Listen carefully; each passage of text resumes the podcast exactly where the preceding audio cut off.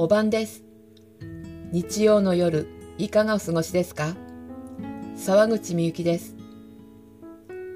私の住んでいる地域の燃やせないゴミの日は、2週間に1度の収集なのですが、かなりの高確率で天気予報は毎回傘マークがつき、ほぼほぼ雨降りです。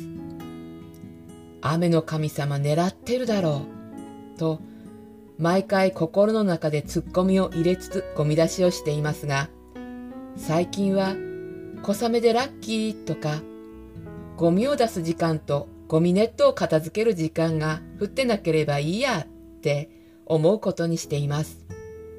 だって、お天道様に喧嘩売っても勝てませんもんね。ポジティブ変換でお気楽に行くのが一番です。朝のご機嫌がその日一日の自分の機嫌を決めると思うんですよね。自分の機嫌は自分で取りましょう。今日は曇り空だ。